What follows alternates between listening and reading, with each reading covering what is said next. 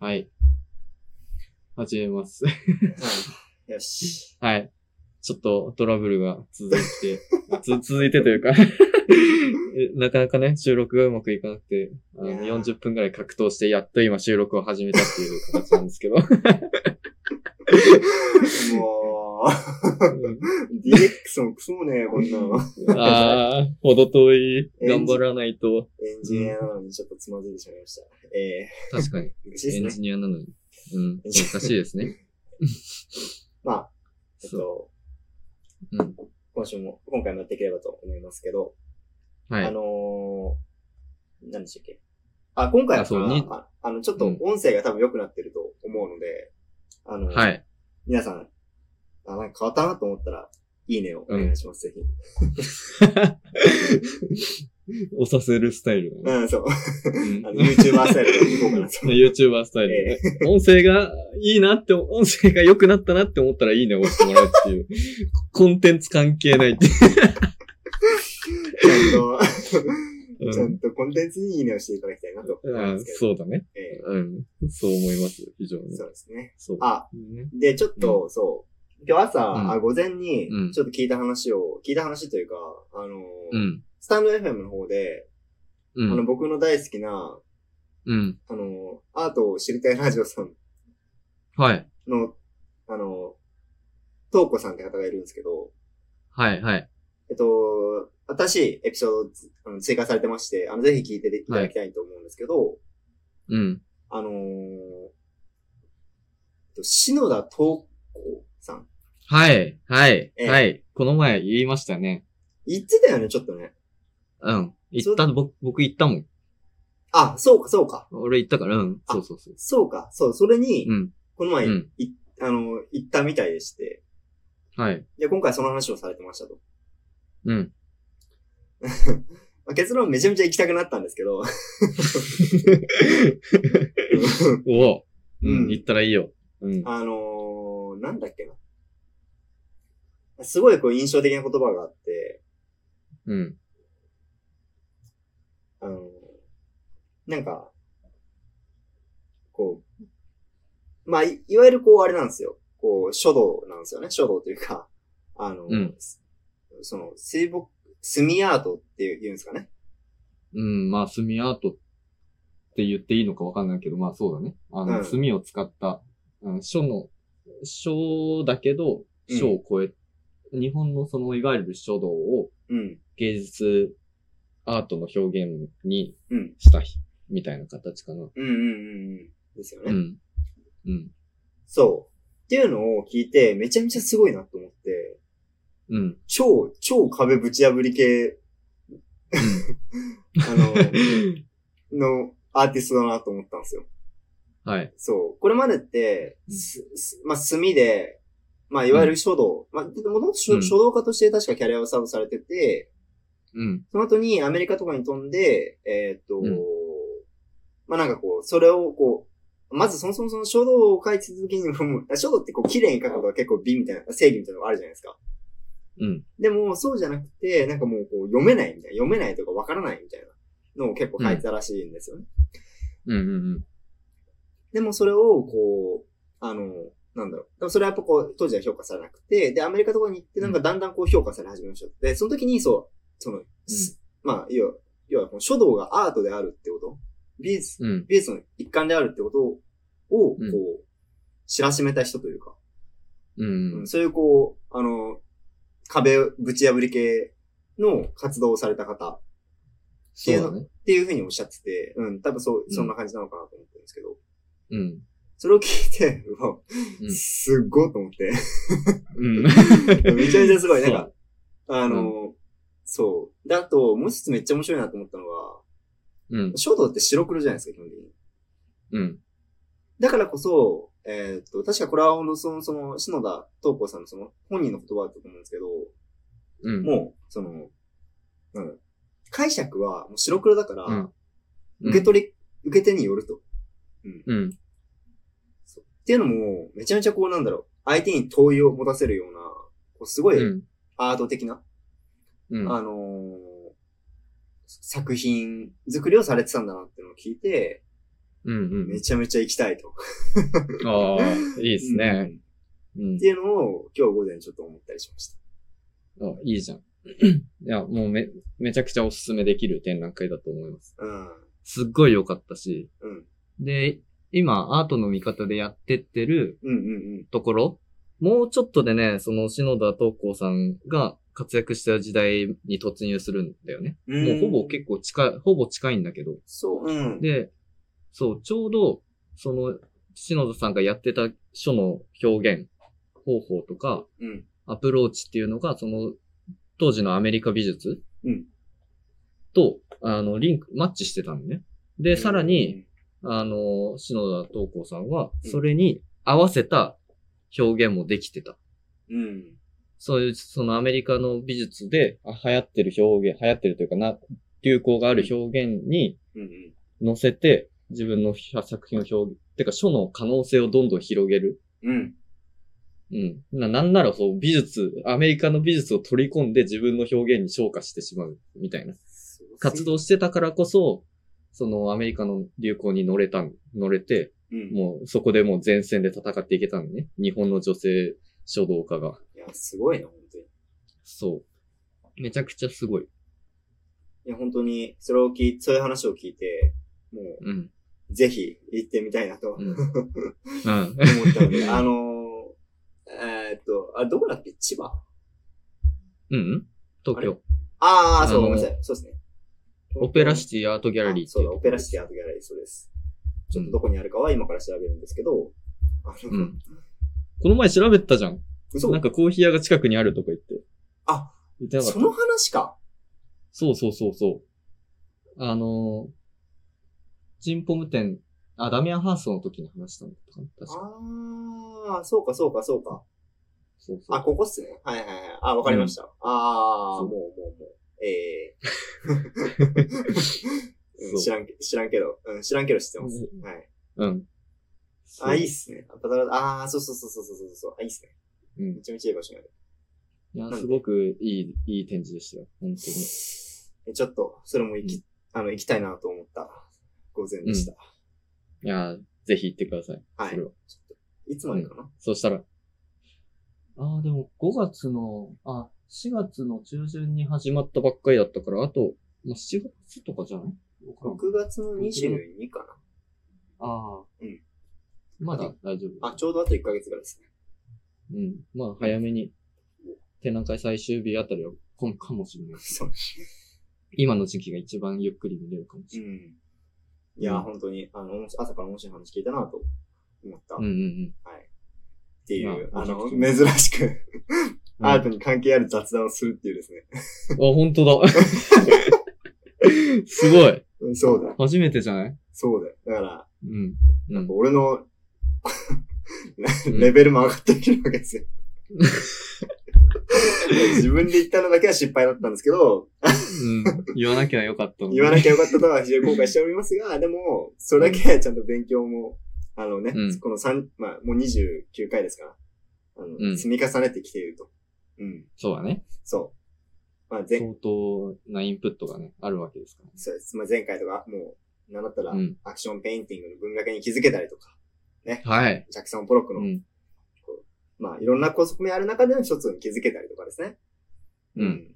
あの、日々成長して、 あの、アート思考を深めてる。なんか久しぶりにこの言葉使った気がしますけど、アート思考を深めているので、アート思考ね。うん。あの、うん。まあ、ぜひこのラジオを通してですね、そういうふうに、こう、うん全くアートわかんねえよって方でも、うん。ちょっとアート、わかるかもしれないと思えるように、こう、作品作りを、コンテンツ作りをしていこうと思います。作品、まあ作品作りと言った方がアートっぽいので作品作りにしようと思うんですけど。かっこいい。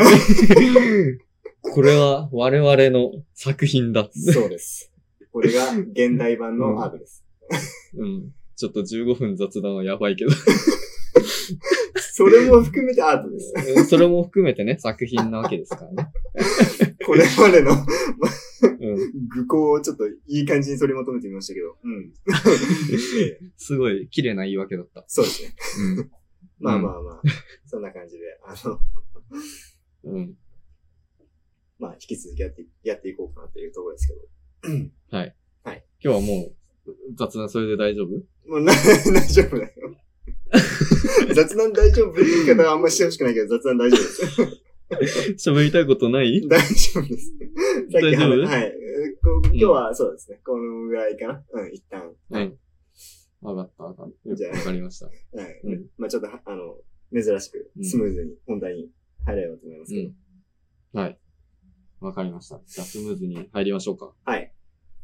えっとね、今回はね、今回はですね、あ、あ、どうしよう。まあいいか。うんえっと、今回はその、まあアートの見方で、その作品もあるんだけど、うん。ちょっとそのアートに関わるうん制度とかについてもちょっと触れたいなって思うんで、ほう。まあそれも含めての回っていう感じでうんい。きましょう。うん。で、えっと、じゃあ作品作家と、作家名か。あ、作家と作 あのあの、作家と作家名は同じで重す。 はい。そうですね。ちょっと違う。うんうんうん作家と作品名ですかね。作家名、うん、作家と作品名ですね。はい。えっと、えー、作家名は、うん。えー、ウィレム・デ・クーニングウィレムって。いう人、ああ、出てきた、で出てきた。ウィレム・デクニング。ウィレム・デ・クーニング。うんで、うんえー作品名は、女と自転車です。女と自転車と。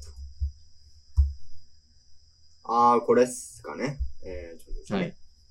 あ、これです。おーい。おーお ーい。 おーえおい。めちゃくちゃいい作品なんですよ。ーなるほど。うん。は。はいい、今回は、えっ、と、ウィレム・デ・クーニングはい。さんの女と自転車ですね。はい。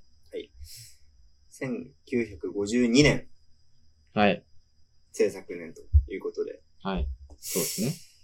この前のポロックの作品が1948年だったからもううん。同時期。ほぼ同時期ですね。うん。なるほど。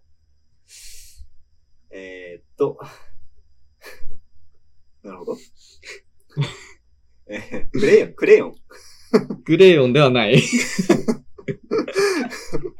あの、まあ 確かに、うん。うん、幼稚園児が奇跡的にかけたクレヨンの絵ああ、確かに質感は似てるね。でしょ いや、これ、これ幼稚園児描いたらもうね、多分天才、天才というか、 歴史に名を残す芸術家になりますね。なるほど。間違いなく。うん。これは油絵ですかね油絵ですね。油絵なんだ。う。うんん。まあ、一旦前回のちょっとおさおさらいをしておくと、まあ、さっきも話したんですけど、えっ、と、うんなんだっけ。あ、どうせしちゃった。何を言いたい 作、作、作、作者名忘れてしまいました。ああ、ポロックあ、そうそうそう、ジャクソン・ポロックうん。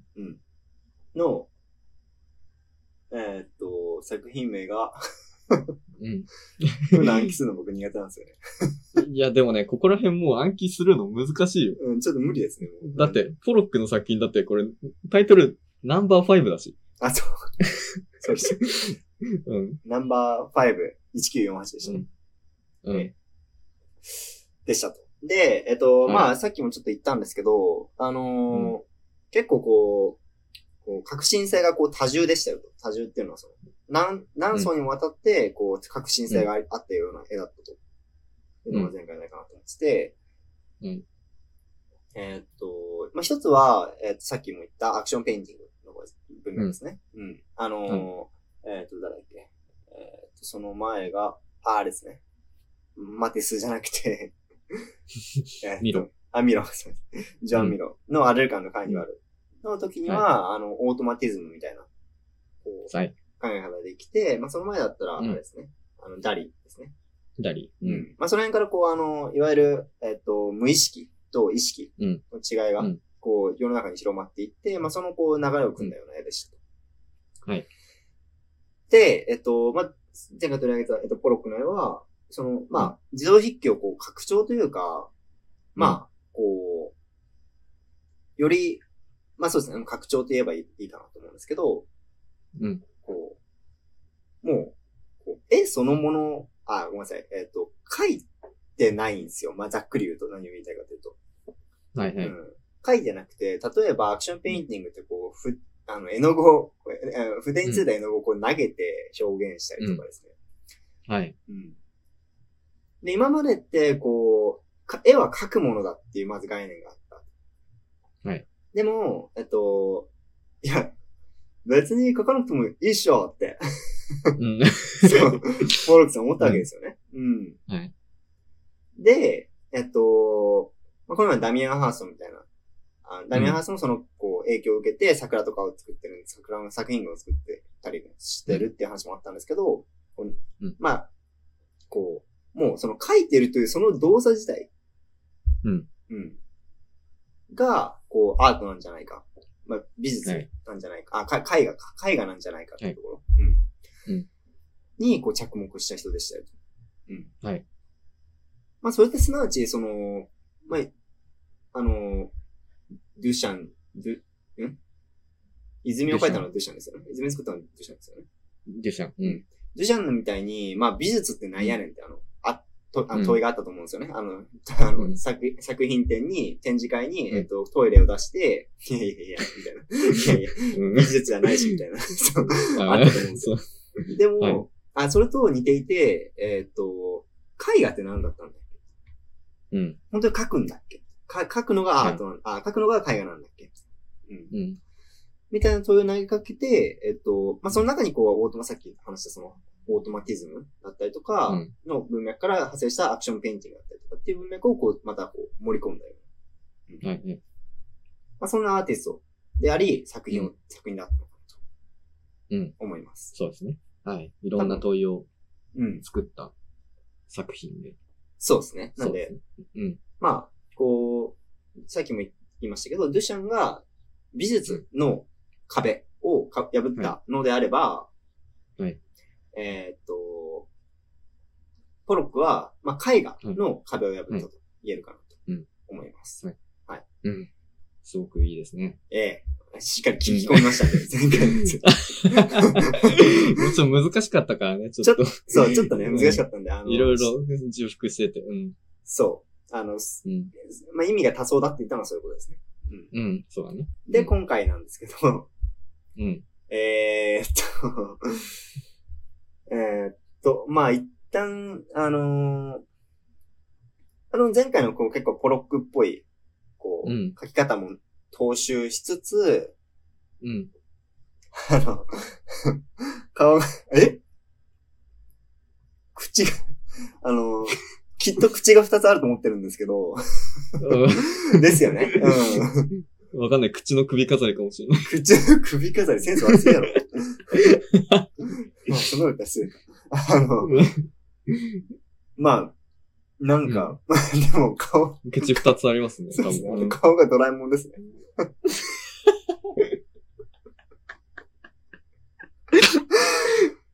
だよね。その見方はなかった。うん。うん確かでもに。かんうんちょっと色が。うん、もうドラえもんにしか見えません、僕は今。あちょっとドラえもんにしか見えなくなって きたわ。やばい。 なんか赤い花っぽく見えるもんな。そうあの頭の色が絶妙にドラえもんです。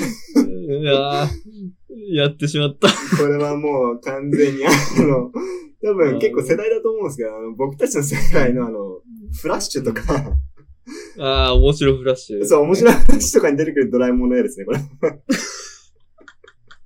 そう、ちょっと世代が違ったらごめんなさい、意外とでもそういう感じかな。う思ってるすんですけどごいよ。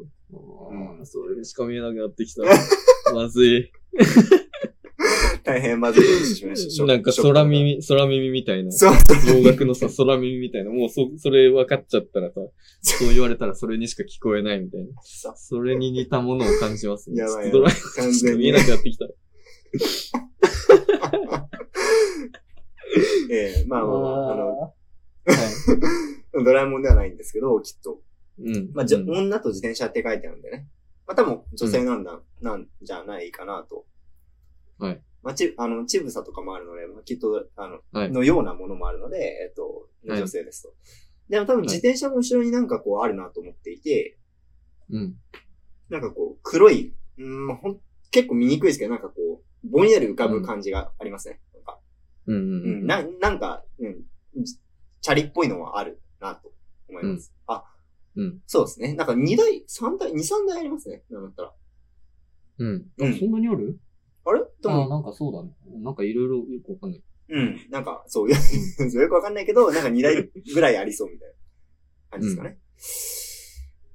ですと。で、えーっと、そうだな、困ったな、これは。 えっとまあ、アクションペインティング的な、こう、やっぱところの文脈も引き継ぎつつ、絶対新しいことが何かあるので、まあちょっと、そこを読み解いていきたいんですけど、うん。あまあ、一つ言っとくと、はい本当ポロックと、はいほほぼ一緒、同時期と考えた方がいい。な、なんで、その、ポロックの文脈を引き継いでるとかっていうわけではなくて、本当同世代に生きてたさ。あうんー、。じゃあ、その、分、分岐、分岐し、ししてる説があるわけね。その前の文脈から。あーんと、そうだね。あ、でもまあ一応、ジャンルは同じとこにくくられる。ああ、そうなんだ。うん。っていうことだけ。なるほうん。うん。うーん。なんで、その新しさっていうのはもしかして今回ないかもしれない。その何かをあは、は壁をぶち破ったとか、そういうのではないかも。ううん。ん。知れないんだけど、ちょっとこれはね、やっぱり、あの、アメリカ美術っていうか、現代美術を取り上げていく中で、うんやっぱこう、外し、あの、取り上げるか迷ったんだけど、外したくないなって思っておー紹介しました。なるほど。うん、やっぱり、うん。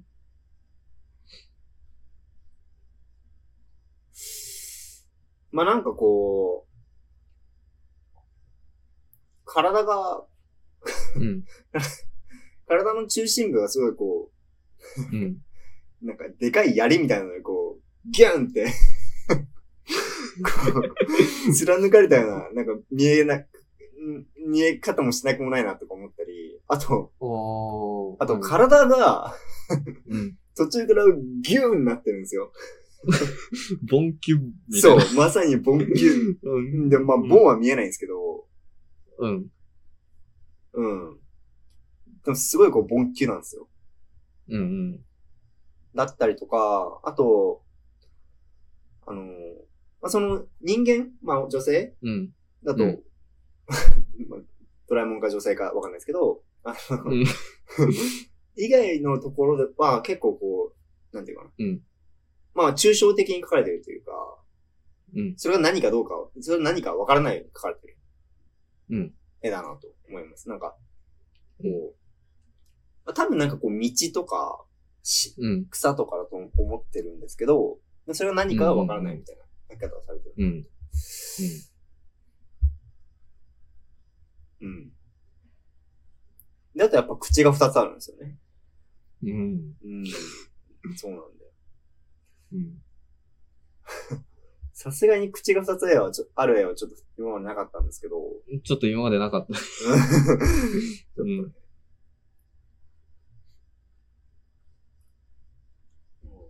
そうだ。まあ、あとタイトル的にも別になんか普通、 普通って言ったらあれですけど、普通なんですよね。女と自転車って。んうんうん女性と多分その、自女性が持ってる自転車 をこう書いているが、うん。でも、なんかこう、まあ、さっきも言ったように、こう、あのあるところは、あ、これがわかるよね。女性であることがわかるよね。うん。っていうふうに書かれてる一方で、うん。こう、外側はぼやけ、ぼやけさせてかかけて、あか、か、書いてるっていうところ。うん。なんかその辺は結構、前回のポロ、あのー、1948うん。ともたまたま全然違うというか、うん。そう。ん。なんか、うんこう、まあ、まさにこう、具象と、うん。あ、1 9しない、ナンバーファイブか。うん。ナンバーファイブ。ナンバーファイブ、198。うん。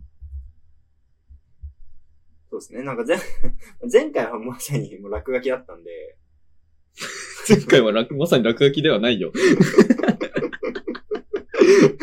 や、落書きしか見えんのよ、もう。まあ正直で良いと思います。うんでも今回って、うん。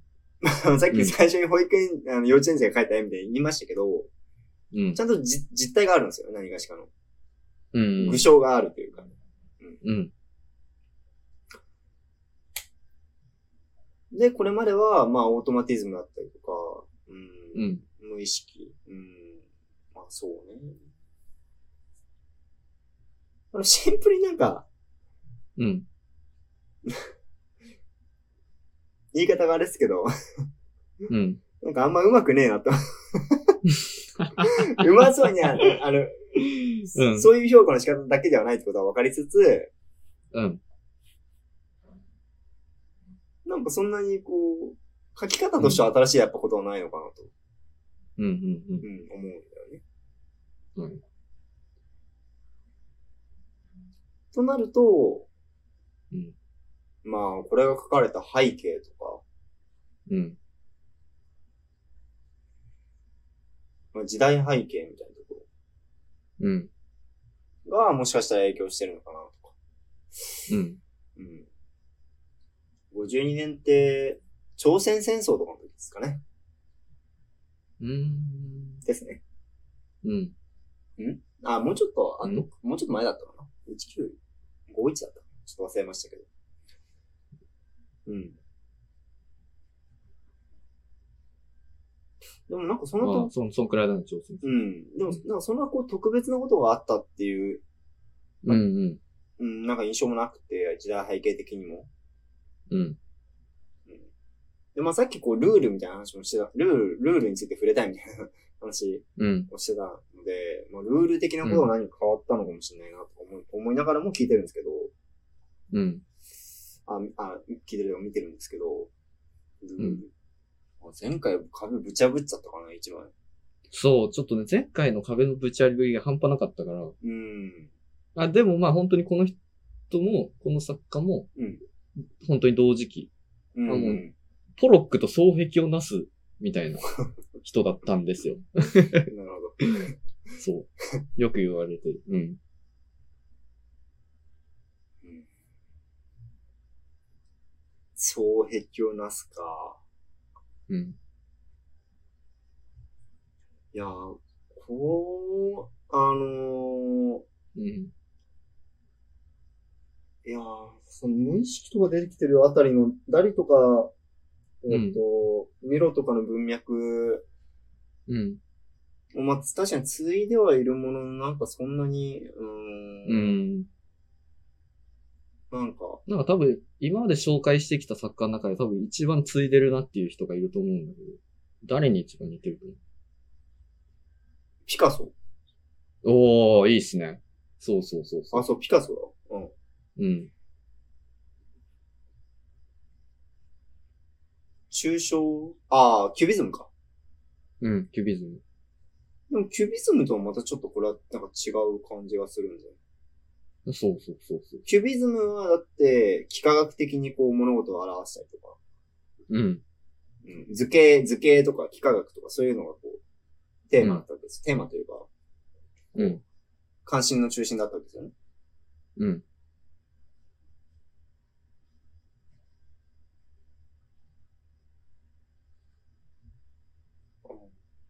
その幾何学を、なんか、 なんだろう。なんかその、もう、もう抽象化されてるものをさらに抽象化した的な。あ幾何学とかも確か、あれだよね。ー。うん。いわゆるこう、具象のものを抽象的なものにして、うん。抽象的なものにして、いましたよね。うん。うん。それとも、ちょでも確かにそう、が作風似てるんだよ、めちゃめちゃ。うん。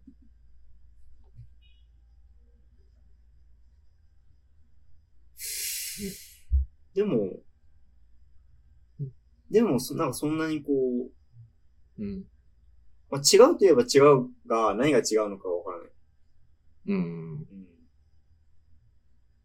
まあ、とりあえずあれか、ユキが感じたのは、あ、この絵好き嫌いあー、それでいくとあんまり好きじゃないかも。うん、なるほどね。うん。あれと、あでの、、あれとも、うんもの時間くん、あの、カンティンの、うん。えーっと、ああ、コンポジション8とうん。同じ感覚ですね。なるほどね。うん。なるほど。うんで、なんか、下手、下手というか、 なんか、そういう感じに、うんそうね。なんか、うん。うん。うん。うまいとは思わないかな。うん。うん。うん。そうだね。でもそういう画家ってやっぱりいっぱいいたし、ピカソとかもそうですね。うん。うん。別にうまいわけではなかったけど。そう。それに拍車かかったる感じ。そうそうそうそう。拍車かかって、もう何、もう何が何だかわかりませんみたいな。うん。そうだね。抽象。うん。そう。うん。まあえ、あとまあ、その、ポロックは、絵を絵として扱う。うん。中、えっと、かまあ、その、絵画というものが、うん。どういうものであるかっていうことに対して問いを投げかけたかなと思ってうん。て、そのなんか問い自体は、同様に投げかけられそうな絵でもあるなと思います。うん。うん。うん。そうだね。なんか、あの、それだとなんかポロックと同じ文脈になっちゃうので、うん。あ、でも、ポロクと同じ文脈でいいと思いますよ。あ、そうなのそう。そうなんだよ。だから、新しさがね、新しさというか、本当に、うん。そう。そうなんだよ。そうあの、 そう。そうなんだよ。そうなんだよ。ちょっとね、そうなんですよ。この、ウィリアム・デ、ウィリウィリアム・デ・クーニングはね、うん。あの、アアクションペインティングの代表的作家の一人でしてね。はいはいはいはい。はい。で、ポロックと双璧をなしてた、本当に同じムーブメントの中で、二人でもうガンガン行ってた人なんですよ。だじかゃあら言ってしまえば、まあ、ね、あの、うん。ダリとミロだって同じシュールレアリズムっていうはい。投稿の中で、まあ、ミダリはまた全然違う有名の方で、うんミロはオートマティズム的なアプローチとか、幻覚とか、なんかそ、それが違ったみたいな感覚ですね、ああ、そういうこと、ああ、そういうことね。そうそうそう。なんで、うんまあ、まあ、そう。前、で、ポロックのすごかったところはもう一つあって、うんその、あそう、絵を通して何かを伝えるのではなく、うん、絵そのもの、まあだから、あの、前回で言うと窓と床の話ですようね。ん、うん、今までの絵って全部窓だったけど、うん、あのポロックの絵は床だったと。でどういうことかっていうと、こうその絵を通して何かを伝えるうん、うん、のが今までの絵だったけど、うんこれ、これから床ってまあその、見たら、 見見たらその床が対象、なんなんだよ、その、ゴール、着地点というか、うん、になる。ので、こう、うんあ、まあ、そういう、こう、そういう絵だと。なんか、その、うん絵自体が目的になってる。うん、別に何かを伝えようとしてないという。うん、うん、っていうのに昇華させた。まあ、こうそこの壁を破ったのが、前回のポロックうんだったんだよね。うん確かにこの、この絵も何も伝えようとしてないことは、な んか、うん、うん。うん、だって女性とうん。 チャリーだけやもん。まあそうだね。 うん。そうそうそう。気はしてるんだよね。うん。うん。まあ同じでもそうそうだね。ううんん同じアクションペインティングの文脈で、うん。もう全然違うよね。そうなんだ。しかでもあこの二人が双璧なんですよ。でも、っていうアクションペインティングがない、アクションペインティングというか抽象表現主義が内包する作家のあ作品の幅広さというか、あー、とかが見えてくるんだけど、ポロックのああいうのだけが抽象表現主義ではないんだよね。うーん、だから、うん。アクションペインティングだけではない。線とかだけではないってことね。そうそうそうそう。あー、確かに、これはね、線じゃないんだよね。うんまあ、。線もあるけどもちろん。うん。なんかこう、輪郭はありつつ、ところどころうに。ん。でも、うんこう、こう、体の動きうん。そのものをこう表してるような絵では確かにあるんだよ。うん。うん。そう。だからまあ、その抽象表現主義が、その範囲がめちゃくちゃ広くて、うん、うん。買ったから、だからこそいろんな作家が出てきて、どんどん広がってったっうん、うん。ていうのはあると思うんだけど。そうだね。うん。そう。で、あんまり話していくと、うん。そう、なんかね、このウィリアム・デクニングってその、やっぱ日本に比べては、日本で、あ、日本ではさ、トロックに比べてはやっぱ知られてない作家でさ、うんうん美術やってる人間はわかると思う。わかる作家だけど、うん。うん。まあポロックもね、ちょっと美術好きな人だったら多分わかる。うん。けど、うん。ウィリアム・デクニングはちょっとよくわかんないみたいな。 なんだこれみたいな。 うん。その凄さのポイントがね、ポイポロックに比べてはちょっとわかりづらい。うん。うん。わかりづらいです。 そう。で、やっぱそれで、あんまりこう、知名度も低いんだけど、うんまあその、アクションペインティングっていうその動向の中で、あこうもう、ウィレム・ディクニングはもう筆でやってたんだよね、アクションペインティング筆でやっを。でそてるこぎ、うん。トロックは筆使わないでやってたね。途中まで筆使ってたけど。そうかそうか。で、これはもう、クーニングはもう、筆でもう、ずーっと筆をしっかり使って書き続けた。まはあ、いはい言ってしまえばその、何、正当、正当な方法で絵画で戦ってた。ああ、そういうことね。うん。うん。あのポロックがさ、その、ピカソを超えられなかったから、違うアプローチをして、あ全く新しいものを生み出して超えようとしたわけだ。ああ、はいはいはいはい。クーニングの流れって、もうマジでこう、純粋に絵画をやりながら、もうものすごいのを作ってったな感じ。だから、なんだろうな。ああの、すごい、めちゃくちゃす ごい。うん。あれだよね。マティス、マティスとか的な、こう、イメージがあるというか。ああ、マティス的なイメージなのか。俺、どっちかというとそれで聞くとピカソ的なイメージがあったんだけど、なんかその、あ、どっちも入ってあどっるちも入ってる。感じ。うんうん、どっちも入ってる感じです。その、うん、えっと、これまでのこう美術の歴史、やり方うん、だったりとかをこう、うん踏襲した上で、そこにオリジナリティを出していくって形はピカソっぽいなと思ったんだよね。あ、そうそう。全く新しいアプローチじゃなくて、こう、どん、やってった感じ。うん。だからまあ、まあ、ピカソとかマティスの正当進化みたいな、 はいはいなんだろうな。 はい。そんなイメージ。それに、シュールレアリスムの文脈が入ってったりとか、うんうんうん。っていうした、本当王道、王道の、王道絵画をやってた人。はいはいはい。王道で絵画やってったらこうなる、なったのかもしれないね。王道の回 そう。こうなっちゃったね。 だから、具象を描いてるんだけど、なんかこう、抽象うん的でもあって、その、うんなんか感情が感じられないその、筆跡に荒々しくて、うん。うん、なんかその抽象の、抽象表現の感情をこう、内包するみたいなところも見えるし、うん。で、ね、こんな荒々しい絵が今まであったかっていうところもあるし、うんうんうんさすがにあのね、キュビズムでいろいろ分解してわけわかんなくなったピカソの絵でさえしっかり整ってたじゃん。うん。ああ、確かにね。まあまあうまあ。ん。もうこれぐ、もう、整ってるとかもうそういう次元じゃない。そうね、そうね。う。ん。だよね。だからやっぱりもうポロック的な側面も見えるし、うんうんうん。かといってその今までの絵とは筆を使って描いてるのに違う。ああ、そうん。より筆を使った無意識表現ができてるとも言えるかもしれう。ああ、なるほどね。ああ、なるほどない。ね。うん。うん。はいはいはい。そうか。そうか、そうか。確かに、ダリ、で、あ、ダリじゃねえ。ああいうのが。ダリとか、ミロですら、うんうん。まだちゃんと書いてたもんね。ものを。そうそうそう。ぐうん。物を描具いて。象、具象、具象をね。うん。でも、確かに これ、これは、まあ、ドラえもんを書いたかもしれないけど、えっと、それ以外は全部、 嘘です。あの、それ、あの、ドラえもん、ドラえもんって未来からじゃなくて過去から来たのかもしれ ない過去にも言ってたのかもしれない。やばい、それめっちゃ深い じゃん。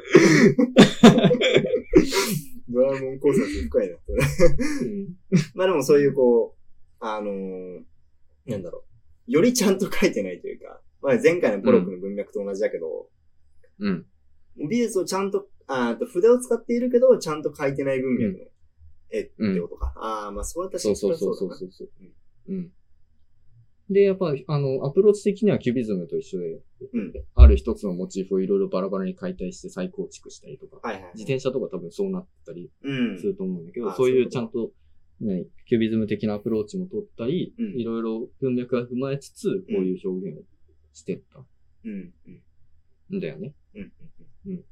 そう。だから、まあなんかそういう面で、あの、本当にアクションポロックをピ、ポロックと一緒にこう、かい、まあ代表作家ってよく言われるから、うん。そこ、あの文明、あの流れうん。うん。主義を、あの、牽引してったもうすごい作家。なるほどね。あうあ、んなるほどなるほど。確かにそうです。まあ例えば、ポポロックが一人であれやってたとしても、うん。わけわかんないんだよね。うんうんうん。クーニングっていうその政党で、政党で、なおかつ進化してる人がいたからこそ、あの、あの、何斜め上のうん。書き方が、す、すごいってなって、双璧をなすみたい確なか形になる。うに。ん確かに だから、それと、こう対照的なのはドゥシャンだよね。だから、あ、そうだね。彼は一人 一人でいず、うん、彼は一人で、一人でトイレ 出しちゃったから、 うん、そう、そういうこと。あの、盛り上がらなかったんだ盛より上がってなあのかっ流た。なんか一人で盛り上がってるやついるけれど、そう、そう。そう、盛り上がるのがすごく遅かった。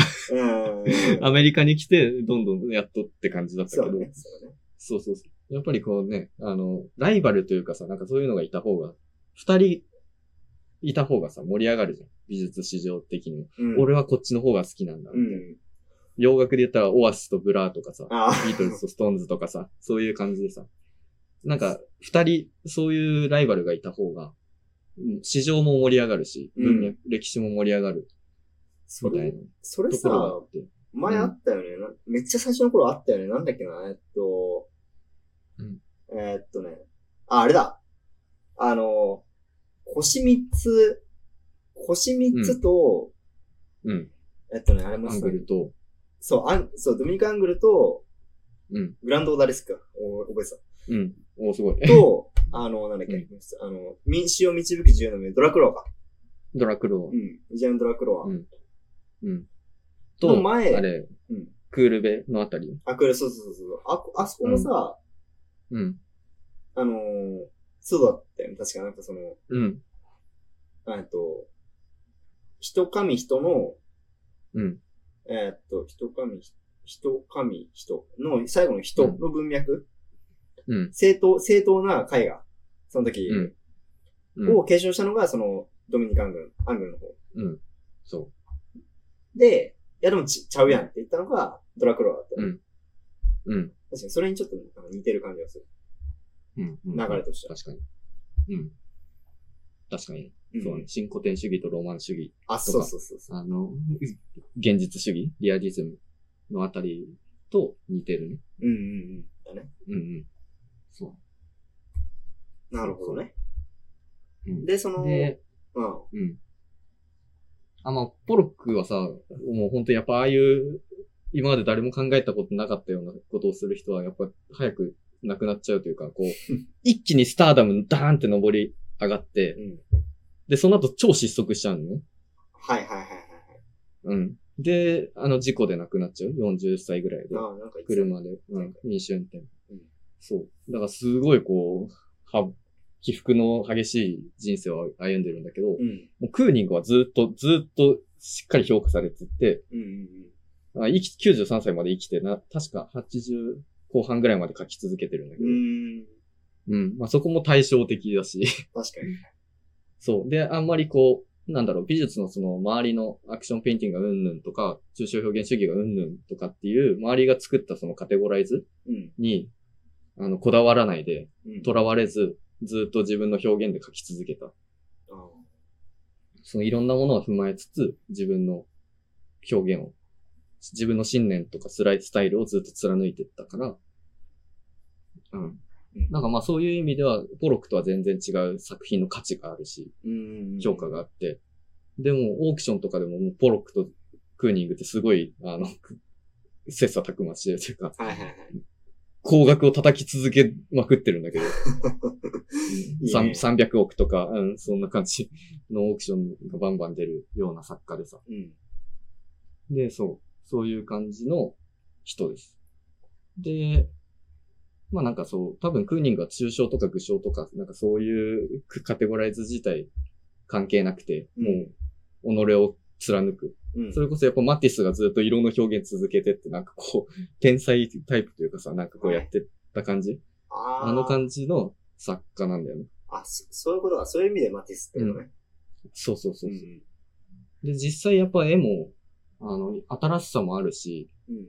迫力もあるんだよね。うんうん、うん。あるし、強さが、やっぱなんかさ、絵と、絵の強さがある。うん見て忘れないし、すぐ。確かうん。インパクトめっちゃ強いし、今までのその女性像とかもぶち壊してるし、女性ってなんか可愛く描かれたり、美しく描かれたりしたけど、に。うん。ピカソの時ですらまだなんか原型があったのに、うんうんうんうん。ね、ないし。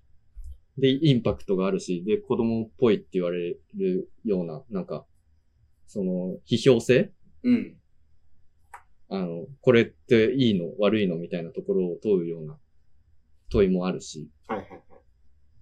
うん。で、まあ、単純にね、絵の構成もめちゃくちゃうまいんですよ。色の配置とかさ、筆跡の後で見せたりとかっていうのもすごくうまい。もともとめちゃくちゃ絵がうまい人。なる ほどね。ああ、それを崩してるタイプの。そうなるほど。なんです。うん。そう。なんかナチュラルな天才タイプというか、すごい、うんうんううん。ん、俺ね、人ですね。うん、今、ふっと思ったんだけど、うん。この絵どっかで見たことある気がしていて、うん。でポロックの時に、ああ、うんごめんなさい、13歳から7都志向の、うん。ポロックの時になんか近い作品として出された気がしなくもないんだよね。ああ、そうなんだ。ちょっと今、ふってなんか、今ふっと思ったんですけど、うん。ちょ、気のせいだったらごめんなさい。うん気のせいかもしれません。あ、気のせいだったようです。気のせいでしたかはい。はい大変、うんわかりま大し変た申し訳ございませんでした。大変、うんめちゃめちゃ気のせいです。 わかりました。なんかものすごいこの、やっぱピカソに近いんかな。うん。うん。なんいやでもか、すごいよね。ここまで絵を描くってなった時に、ここまでこうね、今までの価値観ぶっ壊して、こう、うんこういう表現ができる。ざ雑じゃないとこう、こういう表現ができる。荒々しくて、うん。動きがすごくあってっていうところはやっぱりすごくて。まあそもそも抽象表現主義ってなんやねんってななった時に、うん。まあなんか定義されてるのが3つぐらいあって、うんまあ、めちゃくちゃでかいキャンパス。うん。今までピカピカソとかとは、あのあたりとは比べ物にならないぐらいでかいキャンバスと、うん。あと画面に中心がない、均一、オールオーバーな平面作品。ああ。ポロックも中心がなかったし、この作品も中心がない。まあ中心がないのは結構ね、あの、あ、いろいろ、その前もあったと思うけど、より中心がない。うん。どこが中心かわからない。うん。平面的すぎる。っていうのと、あと、さっきゆうきが言ってた、あの、キャンバスは作家の描画、描画行為の場所、プロセスうん。うん。が大事な、そう。描画の行為の場所で、で、作家の制作プロセスを重視する。だからこれもそのふ筆の動きとか、作家のね、アクションが大事だから、アクションペインティングみたいな。うん。うん。うん。うん。ところでカテゴライズされてるから、まだちょっと抽象表現主義ね、来週も抽象表現主義の作品を一つ取り上げようと思ってるんだけど、はいはいはい。うん。うん、すごく大事だから、戦後アメリカ美術で。こっからすごく広がっていくから。あーで、まあそういうのがあって、まあこういう、そこまでこうでかくなり得る可能性を持ったムーブメントだったから、うんアートの中心がヨーロッパからアメリカに行って、うんうんうん。、で、しかもアメリカはさ、伝統も歴史も少なかったから、うん。まあ、そのヨーロッパの文脈を継承しつつ、もっともっと自由な表現がたくさん生まれたうん。うん。うん。うん。うん。感じですね。あとはそのさっきの窓という床じゃないけど、その窓に映る、絵画に先に映る幻想じゃないけど、そのも、通して見るものうん。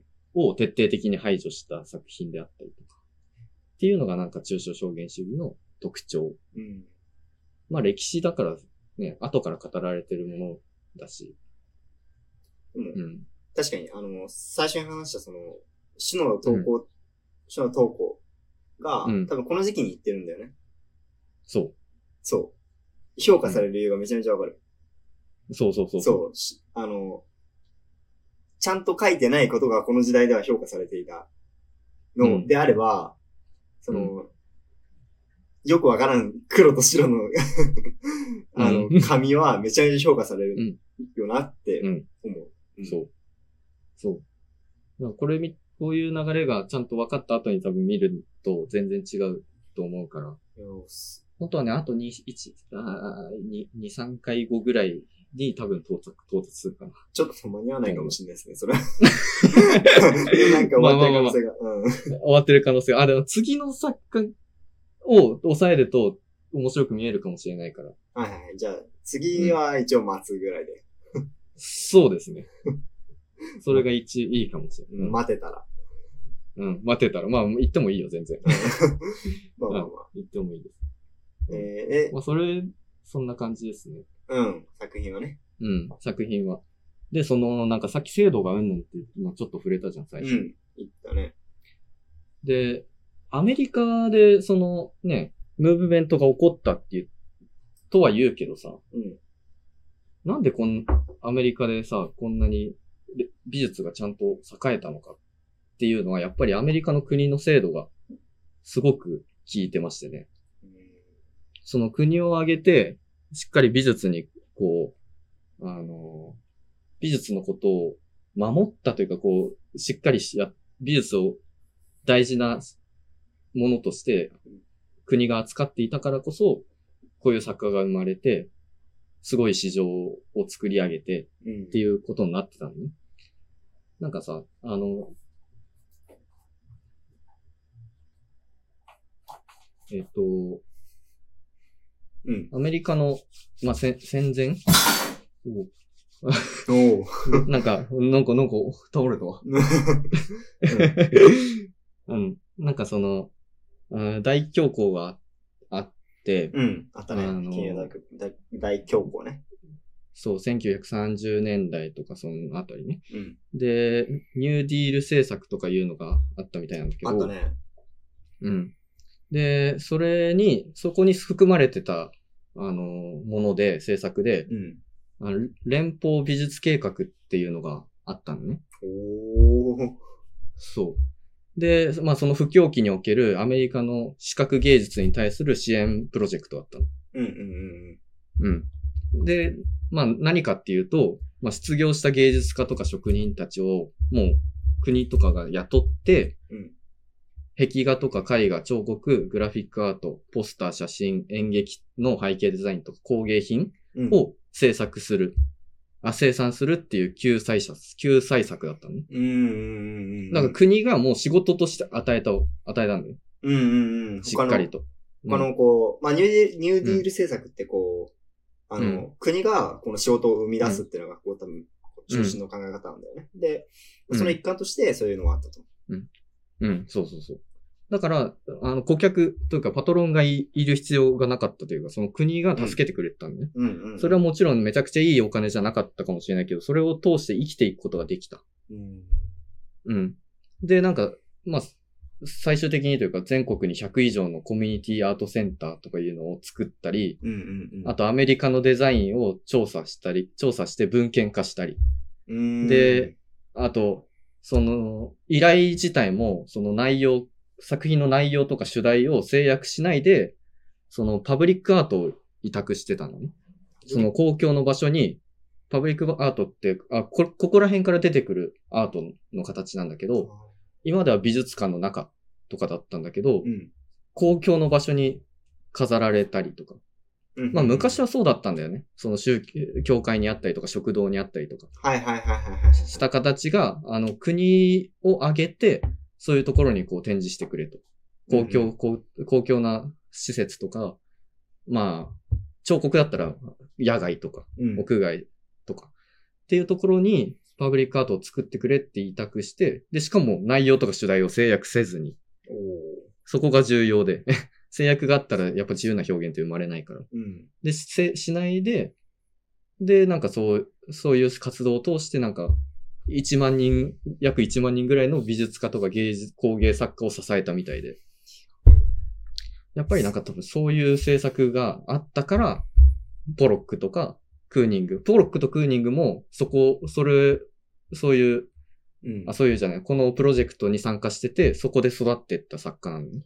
あうん。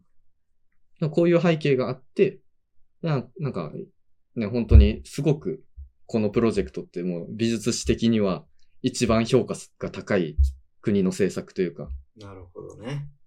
そう。実用的で公的、実用的な公的芸術支援プロジェクト、素晴らしい例だって言われてて、で、ここのアプローチが、さっき言ったそのパブリックアート、うん。記念碑とは違うんだよ、モニュメント的うんうんなうん。うんうん。なんか設立記念とか、なんか肖像作品、肖、なんか、ね、社長の銅像、どドうぞンみたいなねと。か、あ ーそういうのとか違くて、なんか違うんだけど、街を装飾して、生活に彩りを与えて、様々な、あの、思考を誘うための彫刻作品とかが、たくさん増えていくんだよね。これ、これを機に。うんうんで、しかも、その制作で、あ、まあ、この時期はまだなんだけど、それが後々、その日本とかとアメリカ、そのアートが盛んなところで違う一つの、あの、制作というか、として、なんか、えっとね、パーセントフォーアートっていう仕組みがあって、パーセントフォーアート。うん。なんかもうこの、そのさっき連邦美術計画の時にもうすでにあったらしい、そこから来てるみたいなんだけど、うん。あの、その公的な、あ公共建築事業の予算のうちの1%を必ずアートに当てなさいっていう義務がついたんだよね。あー。すごいよね、そういうのね。そう。だから、あそう、それ連邦美術計画でそれが、そういうのが含まれて、それがしっかりとした、あの、制制度になってう、ん。で、それが現代まで引き継がれてて、だからアメリカのああいう、ニューヨークのああいうビルがバーンって並んでるところの下にたくさんパブリックアート、彫刻がたくさんあるのはそういうところから来てて、なるほど。でやっぱりその市民とか大衆がどんどんアートに触れて、なんだろうな、そのアートを無意識でこう、しっかり吸収できるような国民を育てる素地をそういうところで作ったりだとか、まあもちろんアーティストの救済にもなるし、うん。あり、ありえん、1%っつってもありえん量の費用が動くわけだいかやら、本当そうだよ。うん、あんなでっかい建物の1%って相当だよ、うん。うん。な、うん、な、普通に奥は、うん、100億だったら1億なわけだからね。うん。っていうのがあって、まあ日本はそれないんだよ、パーセントフォーアートって。うん、ないでしょうね。 うん。なんか一時期、あの、1970、80年代ぐらいに、神奈川でちょっとやってたらしいんだけどあ、、そうなんだ。でもなんかて定着しなくて。うん。そう。まあでもなんかその日本交通文化協会っていう、それを、あの、パーセントフォーアートを日本にもやろうっていう動いてる団体もあって、パブリックアートをすごく制作してる団体とかがあって、めちゃめちゃ頑張ってるんだけど、まだなかなかこう実現しないうん制度で。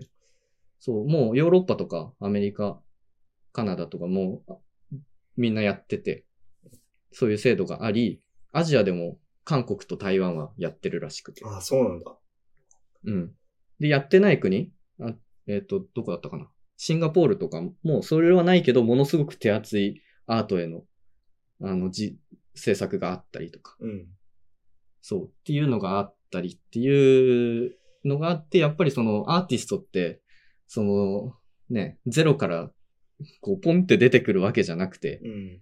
国の政策とかそういうのがあって、初めてこういうね、人たちが生まれるっていう背景があるんですよね。だからまあこういう、そのパ、ね、連邦美術計画をアメリカが打ち出し始めて、うん。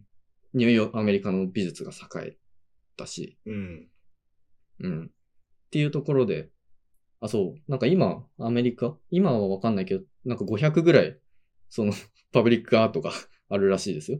で、かそれがどんどん、数ってことうん、うん、数。おお。もうバカでかいのがね、あアホほどでかいんだよ、向こうの規模って。もう何十メートルの作品とか。 すごいね。あそれはすごいわ。うん。そう。アメリカパブリックアートとかで調べるといっぱい出てくるんだけど。で、なんかそれがだんだん地方自治体に広がってって、うん。もう700、800以上あったりだとか。っていう流れが、になってるみたいなんで。そう。だんだん、そう、そういう制度が、ね、日本でも増えて、どんどん広がっていけばいいなって、あの、いろいろ調べながら思ってましたね。なるほど。でまあ、きっと思ったのは、その、そもそも、あーっと、すまあ、その、国の政策を決める人とかが、うん。まあ、多分、こう、ルーズベルトとか、ああるね。大あ当時そうそう当時の大統領ねちょ。うど、うんとかが、こう、多分アートをもう、こうん。う、どういう経由で知ったか知らない、どういう経緯でそうなったか知らないけど、マインドセットとしてアートは、こう、国民のためになるものだっていう、まず、そもそものマインドセットがないと、これはできないんうん。だよね、まず、うん。前提。そうだね。で、うん。多分それって、でも、きっと多分ヨーロッパとかから、それこそアメリカにこううんいっぱいこう人が入ってきて、で、作品とかも入ってきて、で、アメリカ、特にヨーロッパ、ああとアメリカはヨーロッパをこう、うん超えるというか、 そこをこう超えるためにやってたわけだから、まずはヨーロッパの真似しようって思って多分やったんだよね。うんと思って。いて、なんか聞いてると。うん。ってした時に、あの、うんでも日本は多分そうじゃなかったうん。じゃないかなと思ってて、よりこう独自の文化が進んでしまった。う。うんんそうだなんね。とかなってしまった。うん。うん。っていうのもあって、こう、そもそもそういう意識が生まれませんでしたよと。うん。で、それが、こう、今、まあ、まあ、まだまだ、こう、系譜と続いてて、現代でも、うん。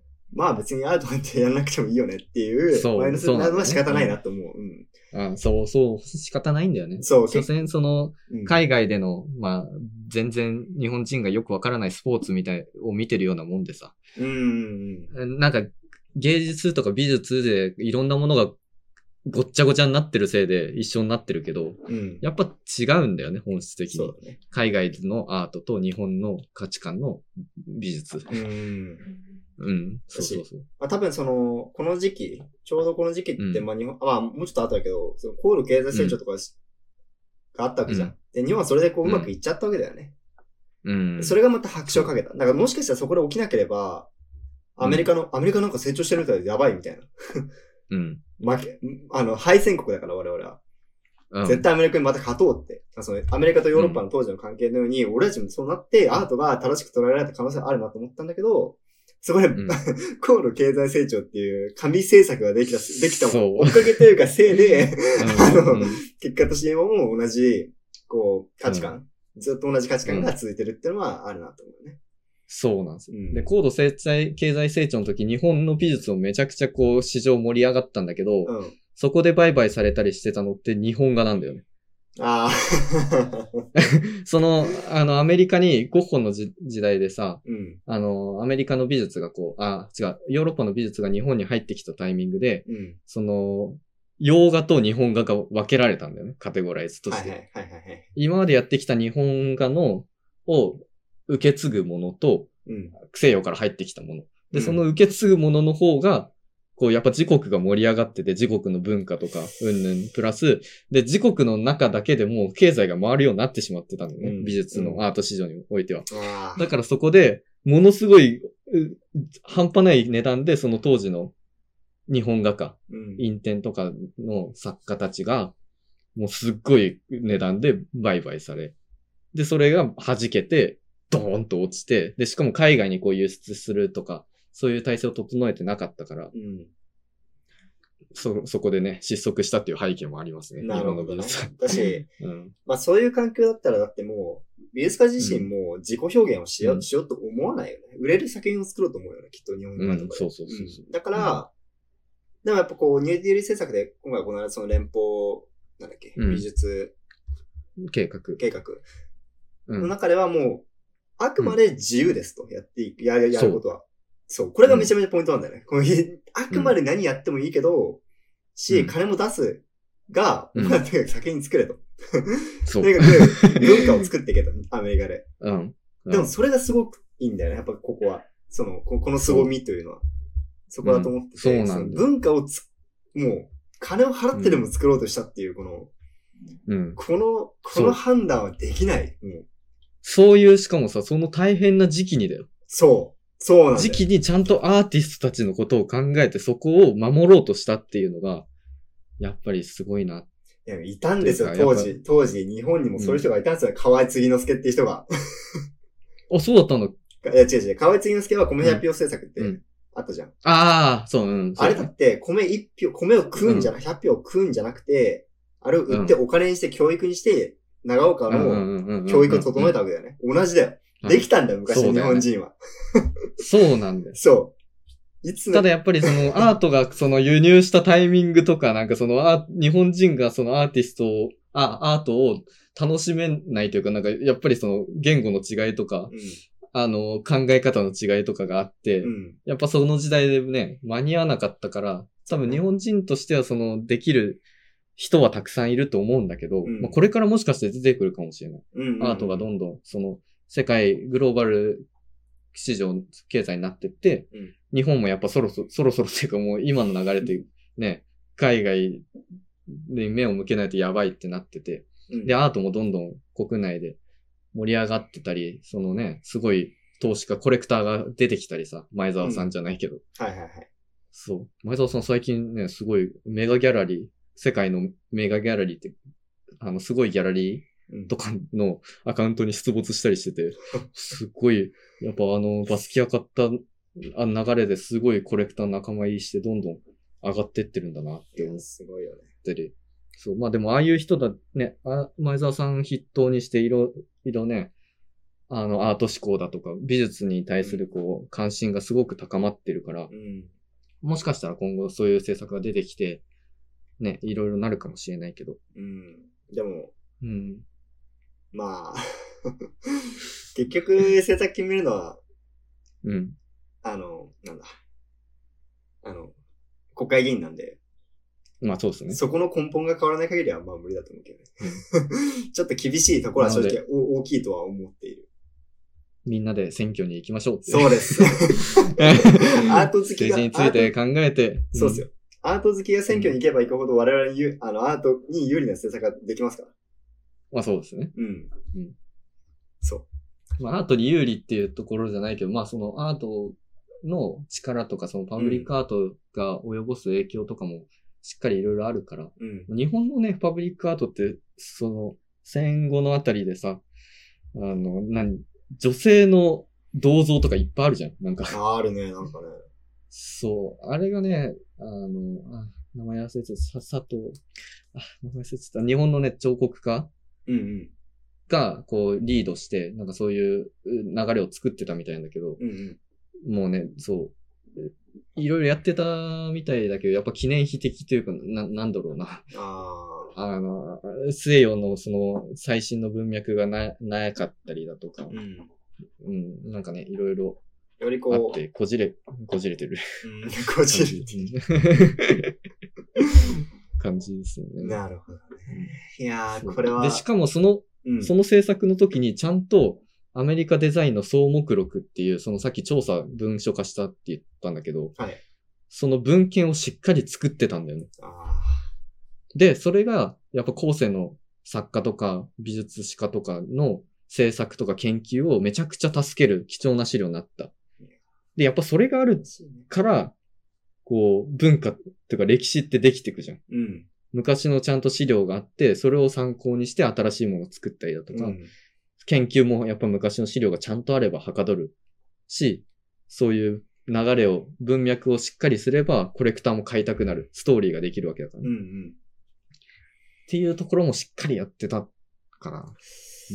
まあなんかちょっと似てるようで似てるぶ、ち似てるよう、うん違うようで似てる文脈だけど、うん。この前、相田誠さんが、えっうんと、あーえっと、そもそもイベントとして、えっと、国宝、うん国宝50何点を、えっとうん特別展示しますみたいなイベントが今度あるんだよ。ああ、国立博物館ね。あ多分そうだと思めうっちゃ行きたい。 まあね。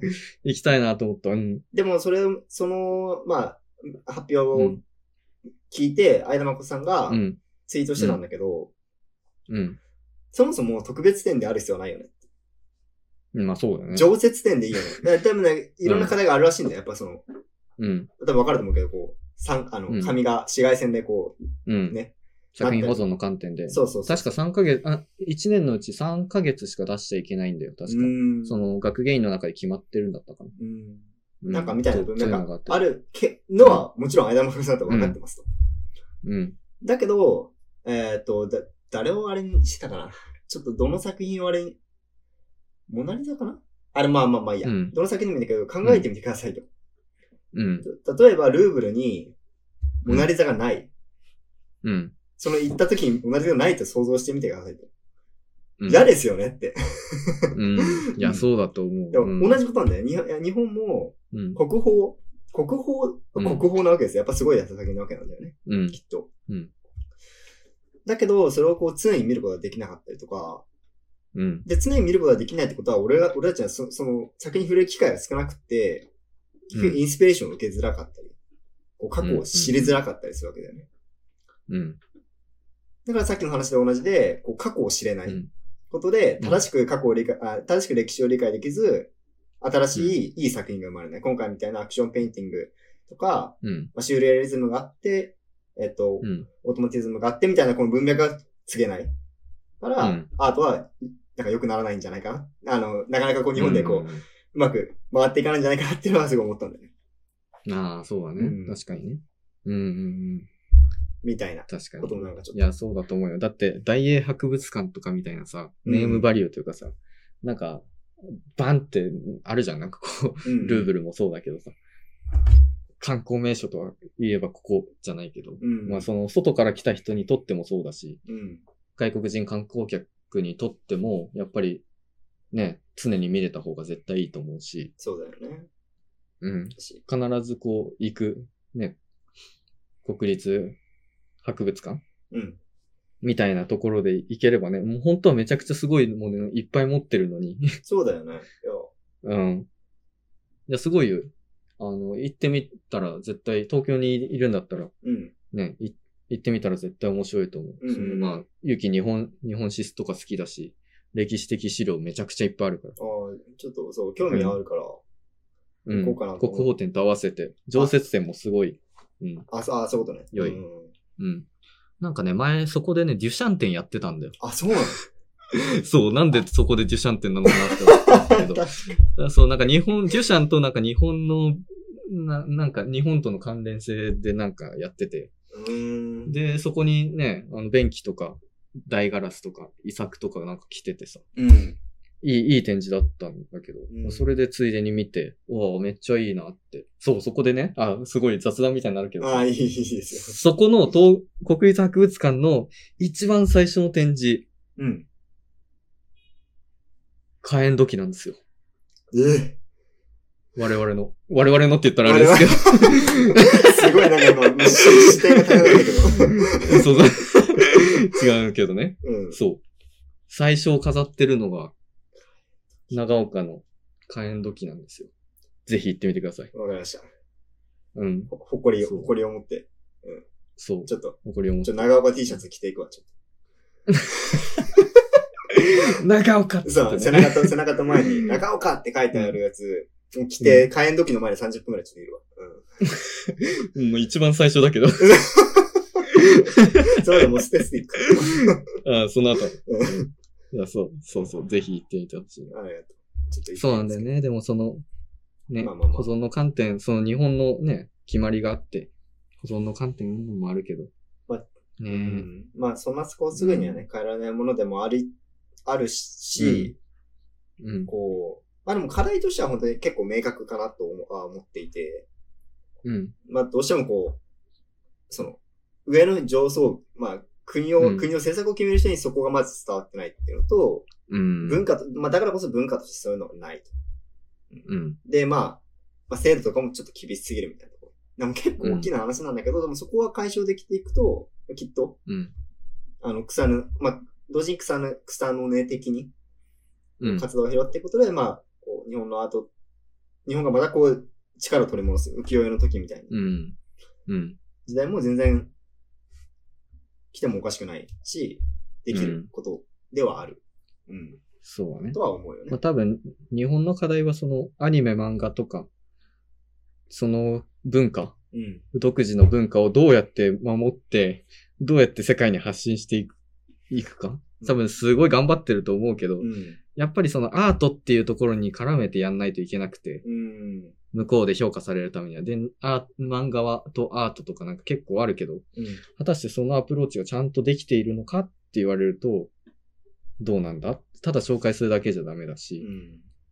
まあ村上隆さん的なアプローチを取れる人がもっといっぱいこういたり、何か大きなムーブメントがしっかりできたりすればね、変わってくるとは思うけど、うん。それこそ漫画家がアートにこう、アートの歴史をちゃんと知った上で参入してくるとか、うん。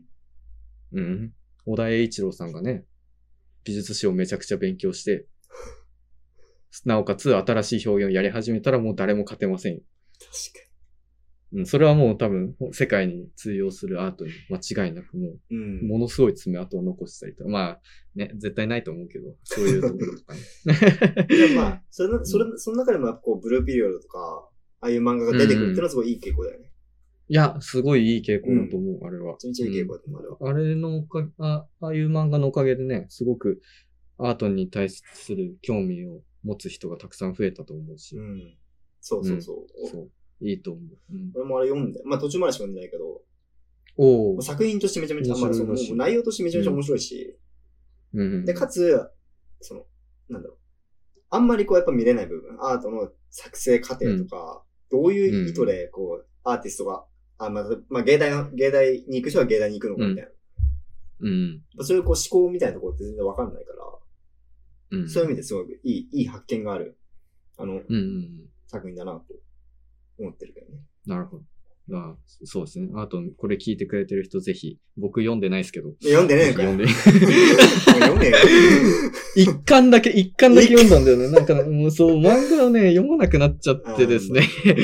あ まあちょっと美術にそっとしすぎて、美術が面白すぎて、でも漫画を読まなくなってしまったっていう、あの、問題があるんだけど。まあだから、そう。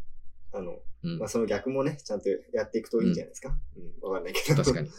そうですね。うん。肝に銘じておきます。じゃあ、そんなところでしょうか。ちょっと、ベラベラしゃそべんりなまとしたこけどろですね。うん。うん。とはいえ、でも、まあいつも通りぐらいで終わりましたね。なんか、いっぱいき、そうだいねいつもよりいっぱい話になんか感覚が あるけど。はい。うんじゃあ、そんな感じでしょうか。っていう、今回はそんな感じです。はい。はい。じゃあ、えーっと、今回もお聞きいただきありがとうございます。はい。ありがとうございます。あのーポッドキャストと、まあ、毎回言ってますけど、ポッドキャストと Spotify でも投稿してますし、あのーサンドはい FM の音声も今回から良くなるうとん。思いますので、あのーはい。まあまた引き続き聞いていただけますと幸いでございます。 はい。いつも終わり方を忘れてしまうんですけど、僕は。 なんか聞かない。あの、それでは次の放送でですね。はい。あ、そうそうそうそうそう、はいうん。じゃあ、今日はこの辺りで。うん。それでは次の放送でお会いしましょう。はい。バイバイ。バイバイ。